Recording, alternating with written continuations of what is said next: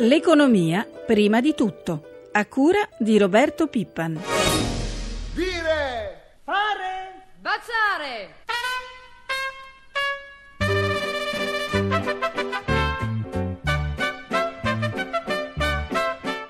Bisogna fare una grande riforma fiscale. Questo è il cuore del nostro problema.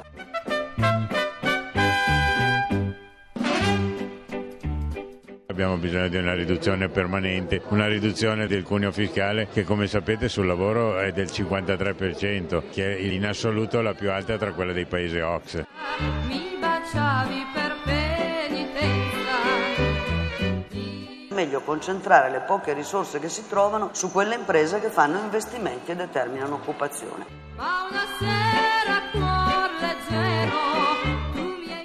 L'obiettivo che noi indichiamo è uno shock positivo fiscale, un taglio forte delle tasse per rilanciare i consumi, gli investimenti.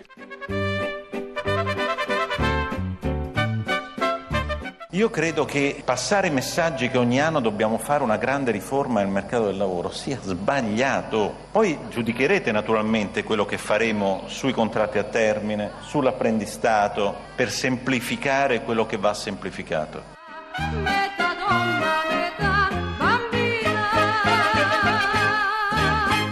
7.43 minuti, un cordiale buongiorno da Luigi Massi. Nella nostra copertina abbiamo voluto un po' scherzare, ma comunque i leader sindacali li avete sentiti, Angeletti, Camusso, Bonanni, il numero uno della Confindustria Squinzi e il ministro Giovannini sono d'accordo nel dare uno shock all'economia, più lavoro, meno fisco, in sostanza questo, questa è la sintesi, il problema è dove trovare le risorse, dati i vincoli di bilancio europei ancora molto stretti e la recessione che non si allenta. Oggi a Roma il vertice straordinario sul lavoro, domani invece in Consiglio dei Ministri le misure di semplificazione burocratica. Di tutto questo parliamo con l'economista Alberto Quadrio Curzio. Buongiorno professore.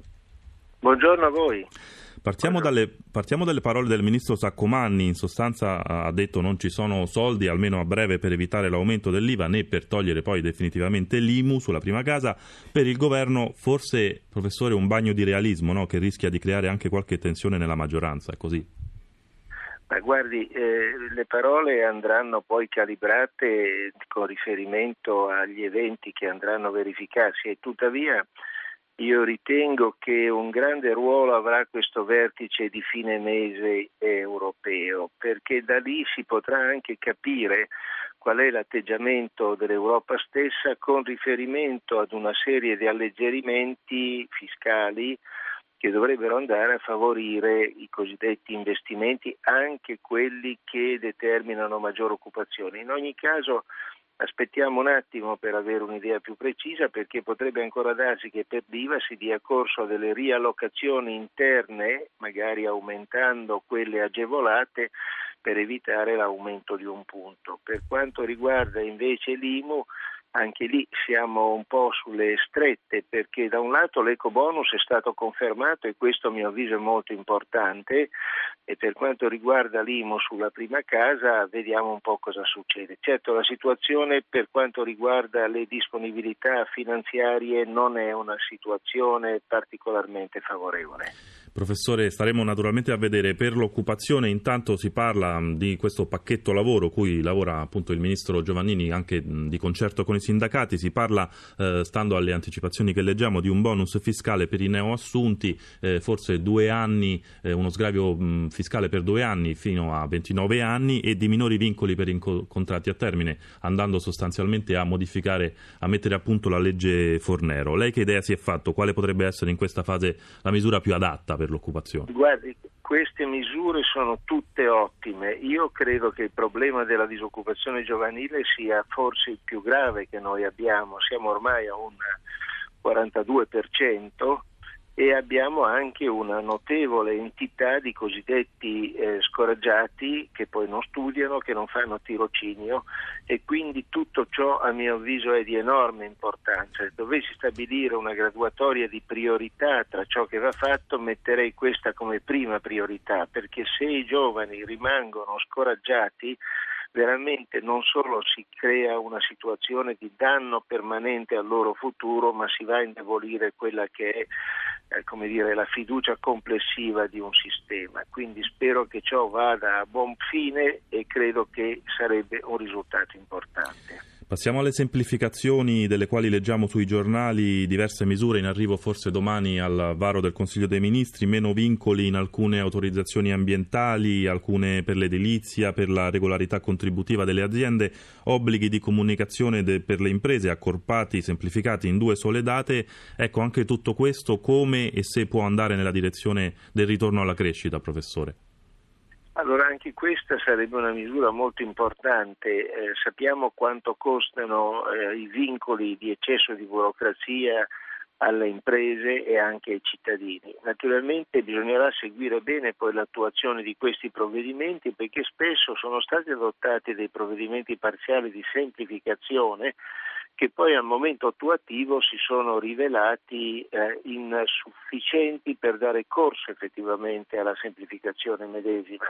Quindi molto bene come intendimento, bene se le deliberazioni saranno assunte, enorme attenzione sulla parte attuativa. Grazie al professor Alberto Quadrio Curzio per essere stato con noi, buona giornata. Grazie a voi, arrivederci. E noi andiamo avanti perché intanto dalla BCE giunge l'ennesima raccomandazione all'Italia e agli altri paesi con alto deficit e debito a rispettare gli impegni di risanamento delle finanze pubbliche, ci dice tutto Roberto Zampa. Il quadro generale è ancora grigio scuro. Secondo la BCE la zona euro resta in recessione. Le stime sono state ulteriormente ridotte. Quest'anno il prodotto interno lordo dovrebbe scendere dello 0,6%. Il prossimo ci si dovrà accontentare di un modesto più 1,1. La disoccupazione salirà ancora e l'inflazione resterà bassa. Luci e ombre sull'Italia. Siamo uno dei sei paesi virtuosi a non aver oltrepassato l'anno scorso il limite del 3% sul deficit, insieme a Germania, Estonia, Germania, Lussemburgo, Austria e Finlandia, ma siamo anche uno dei paesi col debito più alto. Ci sono rischi poi legati all'allentamento degli obiettivi di risanamento, al peggioramento della situazione economica e al calo delle entrate. Per la BCE dunque l'Italia deve rispettare rigorosamente il percorso di risanamento previsto. Immediata la replica del ministro dell'economia Saccomanni. All'Europa non chiediamo esenzioni o deroghe, sappiamo che non si può far crescita con i debiti. Chiariamo però nell'interesse di tutti un'azione comune per rilanciare la crescita in Europa. Resteremo quindi sotto il limite del 3% anche quest'anno, ma trovare le risorse per cancellare l'IMU sulla prima casa e bloccare l'aumento dell'IVA non sarà facile. Si tratta nel complesso di 8 miliardi l'anno, ha precisato Saccomanni in Senato, che al momento attuale non sono rinvenibili. 7,49 minuti 30 secondi, le risorse non sono rinvenibili, dunque dice Saccomanni. Proseguiamo sul tema dell'aumento dell'IVA di un punto percentuale dal 21 al 22% per l'esattezza a partire da luglio, aumento che per ora non sembra eliminabile, forse si rinvierà solo di qualche mese. Su questo punto sentiamo anche nell'ordine il sottosegretario allo sviluppo economico Claudio De Vincenti e il presidente di Union Camere Ferruccio Dardanello. Stiamo facendo di tutto per trovare le risorse per poterlo evitare. Naturalmente dobbiamo tener conto che le risorse in questo momento devono servire a una serie di obiettivi fondamentali per invertire la tendenza. Evitare l'aumento dell'IVA è importante, ci sono però i provvedimenti per il lavoro dei giovani e per il rilancio dell'attività produttiva di questo Paese, anche questi fanno parte di ciò che serve per sbloccare la situazione. Io mi auguro che si trovino degli strumenti alternativi, che non sia proprio quello dell'aumento dell'IVA, perché andrebbe a colpire ancora un momento il mercato interno, che è quello che in questo momento sta soffrendo maggiormente.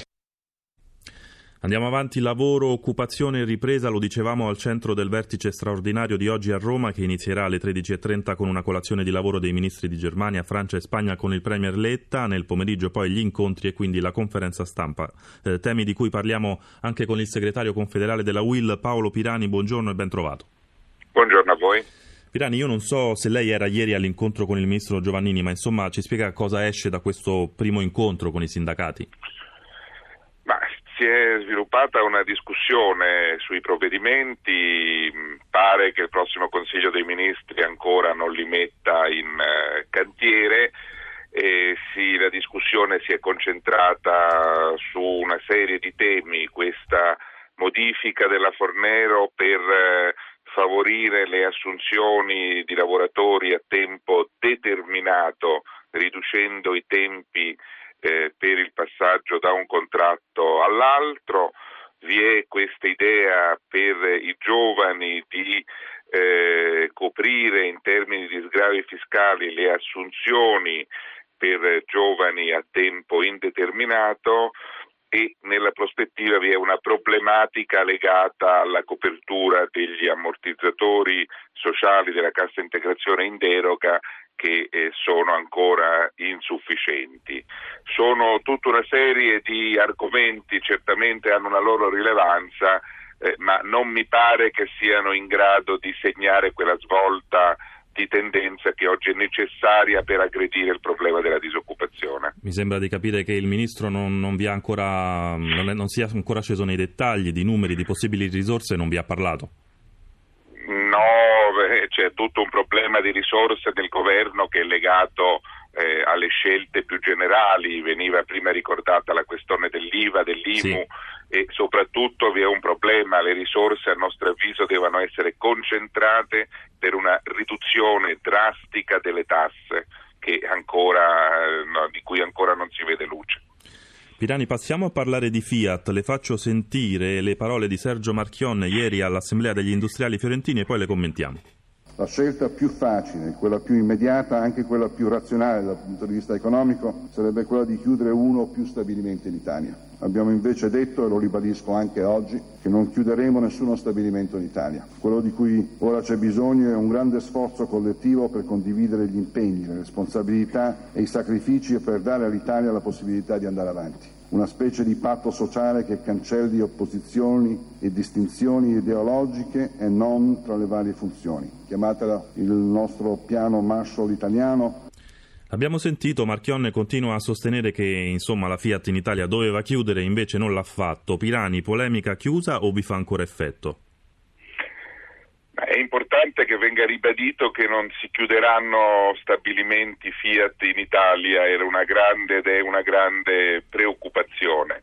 È importante, eh, occorre però che il nostro Paese adotti politiche industriali e scelte di sviluppo di cui ancora eh, non se ne intravedono i connotati, e in quanto alla proposta il piano Marshall era un piano eh, che comprendeva dei sostanziosi aiuti. Eh, qui siamo in presenza eh, di una sorta di aiutati che Dio ti aiuta, eh, noi ci aiutiamo, ma francamente eh, mi pare che occorrano altre scelte da parte della politica per lo sviluppo.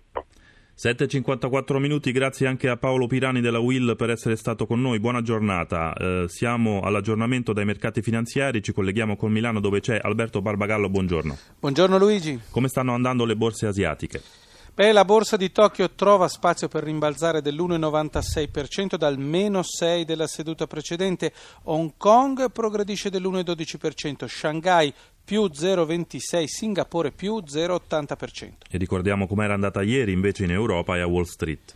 Beh, ieri mattina anche la nostra borsa pativa il tonfo che si era verificato a Tokyo, poi però ha tranquillizzato Piazza Fari il buon esito dell'asta dei BTP, soprattutto il collocamento dei titoli a 15 anni con rendimento sullo stesso livello dell'asta precedente. Così Milano ha chiuso con un più 0,58% del Fuzimib, eh, favorito dai rialzi nel comparto bancario e assicurativo. Contrastate le altre piazze europee, Francoforte debole meno 0,59, New York invece ha beneficiato di buone notizie su occupazione e consumi negli Stati Uniti. Dow Jones più 1,21%. Quali previsioni si fanno per la riapertura di oggi? Per Milano si prospetta un avvio positivo in progresso forse superiore al mezzo punto percentuale. Lo spread BTP Bund riparte da 279 punti base. Stamattina usciranno i dati sul costo del lavoro in Italia e poi su inflazione e occupazione nell'Eurozona. E chiudiamo velocemente con i cambi, l'euro.